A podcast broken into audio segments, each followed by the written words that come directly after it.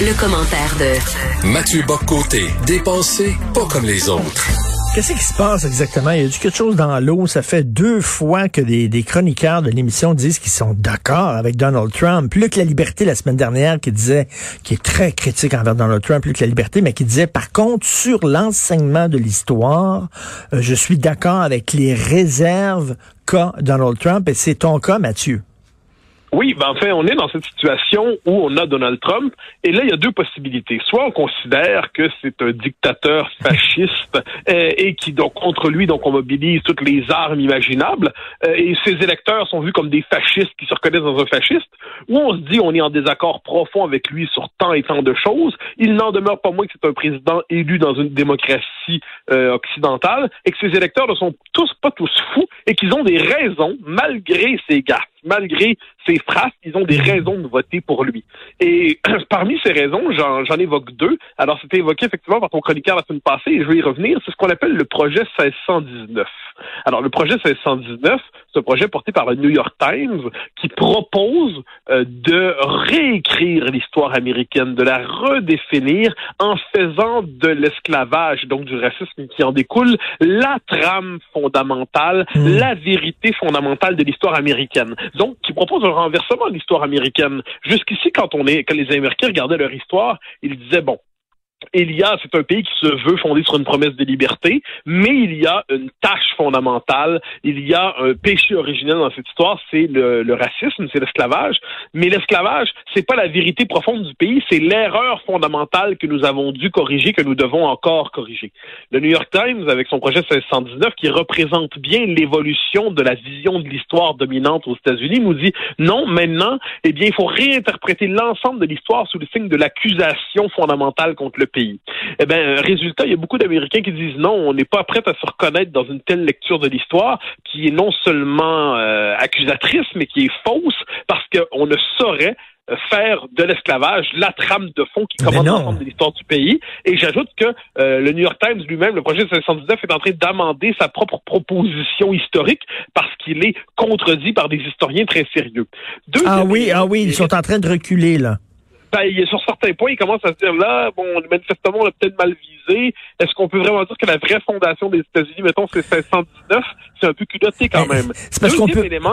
Excuse-moi, mais je fais rien qu'une parenthèse là-dessus, là, puis on va aller à ton deuxième élément, mais tu ne peux pas résumer l'histoire d'un pays aussi riche, aussi vaste que l'histoire des États-Unis à un truc, là. Tu sais, c'est comme si on disait l'histoire de France, ça se résume à la colonisation. Et ça dit tout sur la France. Absolument. Enfin, on est dans, autrement dit, dans une espèce de réduction historique où il s'agit en fait de réduire un pays à sa tâche fondamentale. Les Américains se reconnaissent pas là-dedans, et Trump est celui qui dit non, ça on n'accepte pas ça. Donc il occupe l'espace, appelons ça, du patriotisme historique. Deuxième élément qui est aussi important, on l'a vu beaucoup ces derniers temps, ça remonte beaucoup à l'actualité avec les questions liées avec l'affaire George Floyd, c'est la question du racisme aux États-Unis. Alors, est-ce qu'il y a du racisme aux États-Unis? Il n'y a pas de doute là-dessus. Il n'y a aucun doute sur ça. C'est un vrai problème dans l'histoire du pays.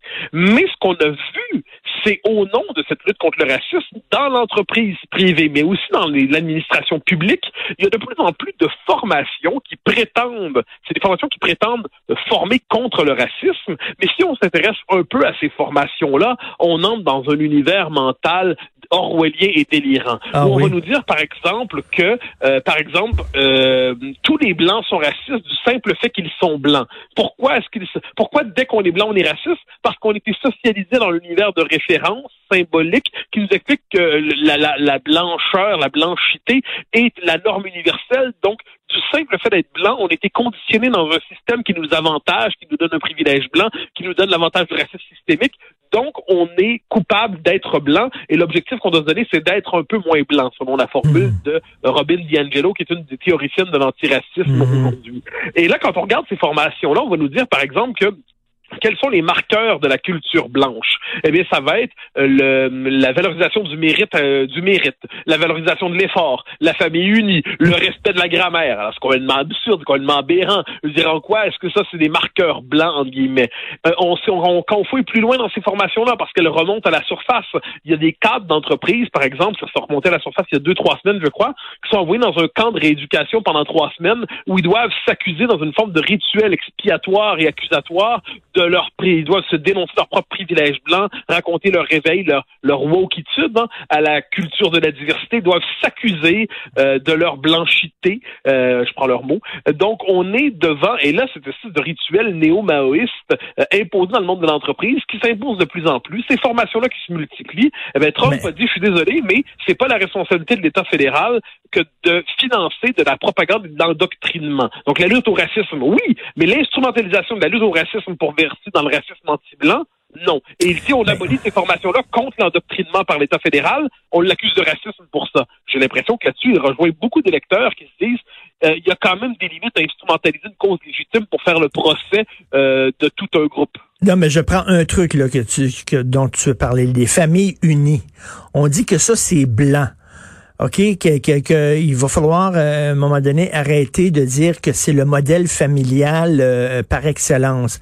Ça, les chiffres le démontrent aux États-Unis. C'est pas moi qui le dis. Spike Lee a déjà fait un film là-dessus, qu'effectivement, il y a beaucoup de divorces chez les Afro-Américains. Souvent, les pères quittent la famille. Il y a beaucoup de mères qui élèvent seules leurs enfants.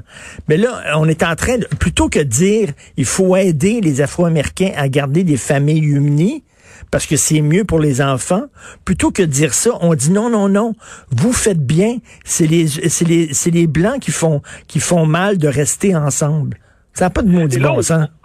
Moi, ce que je trouve débile, c'est qu'on décide de... Puis ça, bon, c'est la tare de l'histoire américaine, mais on le voit à la puissance 1000, c'est la racialisation intégrale des rapports sociaux. Oui. Tout le travail, me semble-t-il, d'une démocratie moderne, c'est de construire une identité commune sous le signe de la culture et non pas de la race. Ça, j'aime le redire. Une culture, on peut y participer. On peut venir de Kabylie, on peut venir du Congo, on peut venir de Chine et devenir québécois, on peut devenir canadien, on peut devenir américain.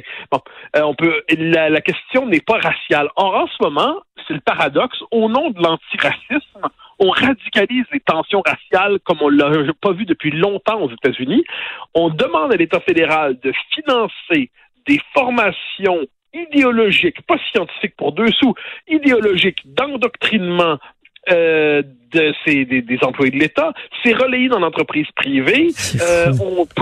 On culpabilise entre guillemets les blancs. Eh bien, faut pas se surprendre si ces gens-là finissent par se dire bon, ben il y en a marre de se faire cracher dessus. Qui est prêt à nous entendre? Et là, il y a l'aventurier mégalomane de Washington, l'étrange personnage qu'est Donald Trump, qui ne suscite pas d'enthousiasme particulier, je crois, chez des gens un tant soit peu éclairés, mais on a le choix entre d'un côté un parti démocrate qui fait de l'œil sans arrêt aux groupes les plus intransigeants, et de l'autre côté, Trump qui dit « je vous comprends et je vous tends la main ». Alors, faut pas se surprendre si beaucoup d'Américains, alors je sais pas s'il va gagner, mais les sondages disent qu'il va perdre, et puis bon, est-ce qu'ils vont se tromper 2 fois de suite les sondages? Ce serait étonnant. Donc, manifestement, mais imaginons qu'il est seulement 45%. 45%, ça serait toute une défaite.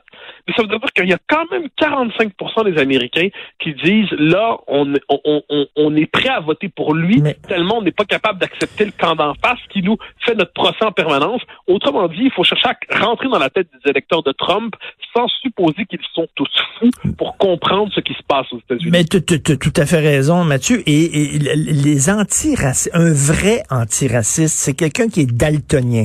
C'est-à-dire, c'est quelqu'un qui se fout de la couleur de ta peau, à la limite qui ne la voit même pas. Ah ben, là, nous avons des antiracistes qui, au contraire, ne font que parler de race.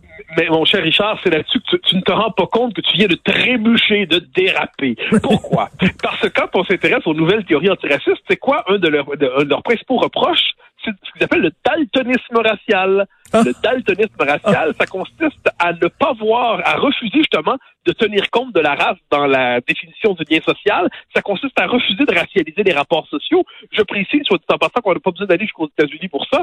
La ville de Montréal a produit un rapport il y a quelques mois, dont j'avais parlé, je pense, sur mon blog au mois de juin, qui dénonçait le daltonisme racial, qui dénonçait ce refus d'assumer la racialisation des rapports sociaux, qui serait apparemment une étape indispensable sur le chemin de l'antiracisme.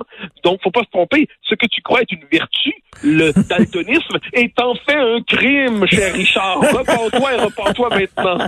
Oh mon Dieu, le monde est fou. Les malades ont pris le contrôle de l'asile. Merci beaucoup, Mathieu, d'être là. Mathieu Bock-Côté, bonne journée.